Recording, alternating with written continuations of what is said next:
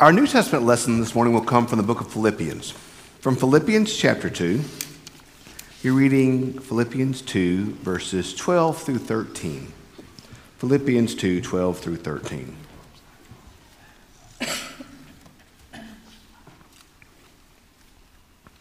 Therefore, my beloved, just as you have always obeyed me, not only in my presence, but so much more now in my absence, work out your salvation with fear and trembling. For it's God who's at work within you, enabling you both to will and to work for his good pleasure. This is the word of God for the people of God. Thanks be to God.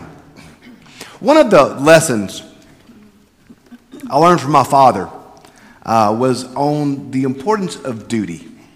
I'm a big believer in doing your duty. I mean, that's just something that my dad formed in me when I was a young boy. It remains true. I think one of the highest responsibilities you can do in life is to do the task assigned to you, to live out your duty and to live out the thing that you have committed to do. Your word is your bond. I mean, I just was raised in that mentality that you're supposed to do what you've committed to do your duty, do it well, and work hard. Work is a gift. When you go back and read Genesis 1 and Genesis 2, you know what you see before Adam and Eve fell? They worked. God gave them a task to do in the garden. God gave them a job. Work is not a consequence of the fall. Work is a good thing. Work is a very good thing. From our work, not only do we receive wages to live off of, but we receive duty, we receive dignity. There's something really good about what I call being good tired. You know the difference between being good tired and bad tired. Bad tired is when you're tired and hadn't accomplished anything. Good tired when you're tired, but you did something. And you can look with pride at the task that you have done. My dad was a truck driver. Dad was worked hard all his life. He never had a cushy job. He worked hard. I took a lot of lessons from Dad in that. For years, towards his retirement, he drove trucks for Sanderson Farms. He was the guy who when they would catch the chickens at night, he would haul the chickens back to the processing plant. He'd make 4 to 5 runs a night with the chickens. Before that, he worked for a company out of Fernwood, Mississippi called Great American Box. They made wooden boxes. And I'll never forget this. One summer, I felt like my life was a Dickens novel. Dad put me to work in the factory. Obviously, he didn't put me to work in the factory. But he had me on the floor doing stuff. And I thought, literally I was one step above child and destitute server, slavery. It was terrible. But, so I thought I was, but that summer he had me doing this. And it was work. It was good work. It was hard work. But, it was hot and sweaty because you're on the factory floor and sawdust and all this stuff. And I'll never forget Daddy told me that after that summer. He pulled me aside and said, work hard in school, so that you can work up there, pointing to the air-conditioned office of the boss, and not down here. So I tell people, I don't really work hard. I work in air conditioning. I do. I work in air conditioning. My life's easy. It's the men and women who don't work in air conditioning. That's who's really working. There's something about work that's good for us. Work is a good thing. We want to work hard at our task and work hard at our duties given to us. I love the passage we read today out of Philippians. We're in this series right now. We're calling This I Believe. We're talking about some of these key and core doctrines, these key and core concepts that our church believes, that are at the centrality of who we are as a church, basically who we are and what C.S. Lewis would call mere Christianity, these concepts that every Christian holds and that we as Christians should hold together as important, these vital, key, core doctrine, what we would call primary issues, not secondary issues, primary issues of our faith. And I think today's passage is one of those passages that is a key primary doctrine of our faith, where Paul says this: work out your salvation with much fear and trembling. Work out your salvation. I love how beautifully Jenny talked about this, the gift that is God's salvation, the gift that we receive through grace. But one of the distinctions of our faith, y'all, and I don't know that we think about this a lot, we don't probably. We don't think about that. One of the distinctions of our faith, particularly from a Wesleyan perspective, is the fact that that we are partners with God in our salvation. Not that we earn our salvation, but our salvation demands a response. God will not save you over your objections. God's not going to drag you to heaven. Your salvation demands a response from you. God will not save you against your free will. You have a choice and a response to make. That is one of our core beliefs, particularly from a Wesleyan tradition. Those who are the followers of the disciples of John Wesley, that was one of Wesley's key things, that we have a response to make to God's free and abundant offer for grace. And Paul tells us this today. He says, work out your salvation with much fear and trembling. You're not going to become a better disciple of Jesus just by wanting to. You're not. You're not going to know your Bible better just by wanting to. You're not.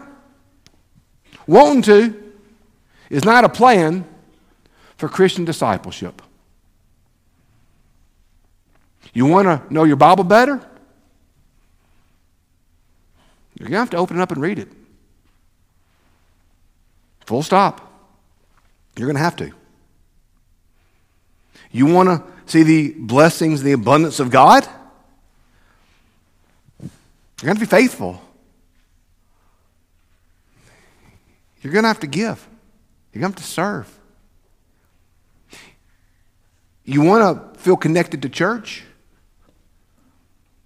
You have to plug in. As I've told you before, if your only connection to St. Matthew's is Sunday worship, in time you'll leave. I'm going to say something stupid in a sermon if I haven't already yet this morning. The church is going to be too hot, or the church is going to be too cold. The choir will be too loud, or the choir will be too soft. You won't like the hymns. We're going to do something. We will fail you in some way because we're human. We will. I promise you that. We're going to fail you at some point because we're human. But the way you stick to a church is you find your connection points, either through Sunday school, through choir, through service, through missions, through wherever. But you find your places to connect to and plug into. And then it becomes not just a place you go for an hour on Sunday morning, but then it becomes your family. It's really that simple. You want to be a better disciple for Jesus? Then start being a better disciple for Jesus. It's not rocket science. Dr. Bryson and MC used to always say, Jesus isn't hard to understand. Jesus is just hard to follow. Loving your enemies is not complicated. I just don't want to do it. I don't like them. They're my enemies. If they were my enemies, they'd be my friends. But they're my enemies, so I don't like them. That's not a complicated subject. Just don't want to do it. Work out your salvation with much fear and trembling. Some of you may be thinking right now, ooh, preacher. You know, normally you're a graceful guy. You know, not detecting a lot of grace this morning. Normally you're really graceful. Where's that grace that you always like so much? That's where verse 13 comes into play. Read to what Paul says again. Verse 12 ends, work out your salvation with much fear and trembling. Verse 13 begins, for it's God who is at work within you. That's where the grace comes into place. We believe that it isn't just grace that saves us, but it's grace that, what John Wesley would say, is grace that sanctifies us. So yes, you must, if you want to read your Bible, you got to read it. But what this means is you have to make yourself available and open to receive God's grace when you read it.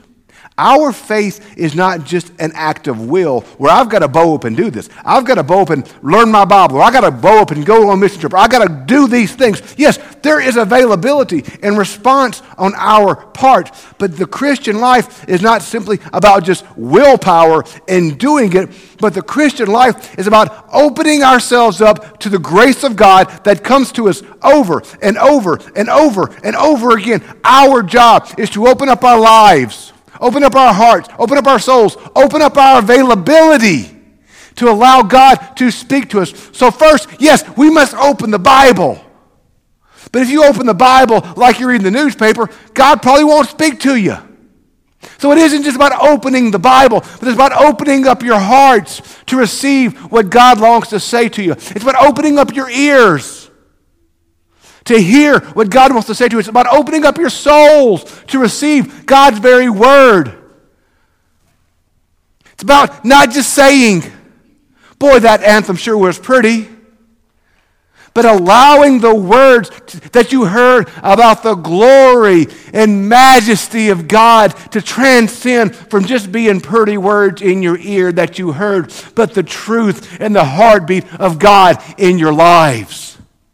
So yes, we have a role to play, to work out our salvation with much fear and trembling, but know that it's God who is at work within us. In our tradition, we call that sanctifying grace. We believe, once again, as Jenny said so beautifully during the children's moment, as she referenced Paul, that we are saved by grace through faith, lest no one can boast. Our justification or our salvation was not an act of will, but our justification or our salvation was an act of grace that God gives to us, that we then receive. Well, the same God who gives us the grace to convert or save us is the same God who gives us the grace day after day after day after day after day to grow us. God is longing. In the same way that God calls you, oh sinner, come home, come receive justification. God is calling, come grow, come walk deeper. Because y'all, we are so satisfied with the stuff of this world that's so trivial. We spend our times and our hours and our energies on things that are so trivial. I love this quote by John Piper. John Piper said, the reason that social media exists is so that on the day of judgment, we cannot say that our lack of prayerfulness was because of lack of time. What if the time we spent scrolling, we spent praying?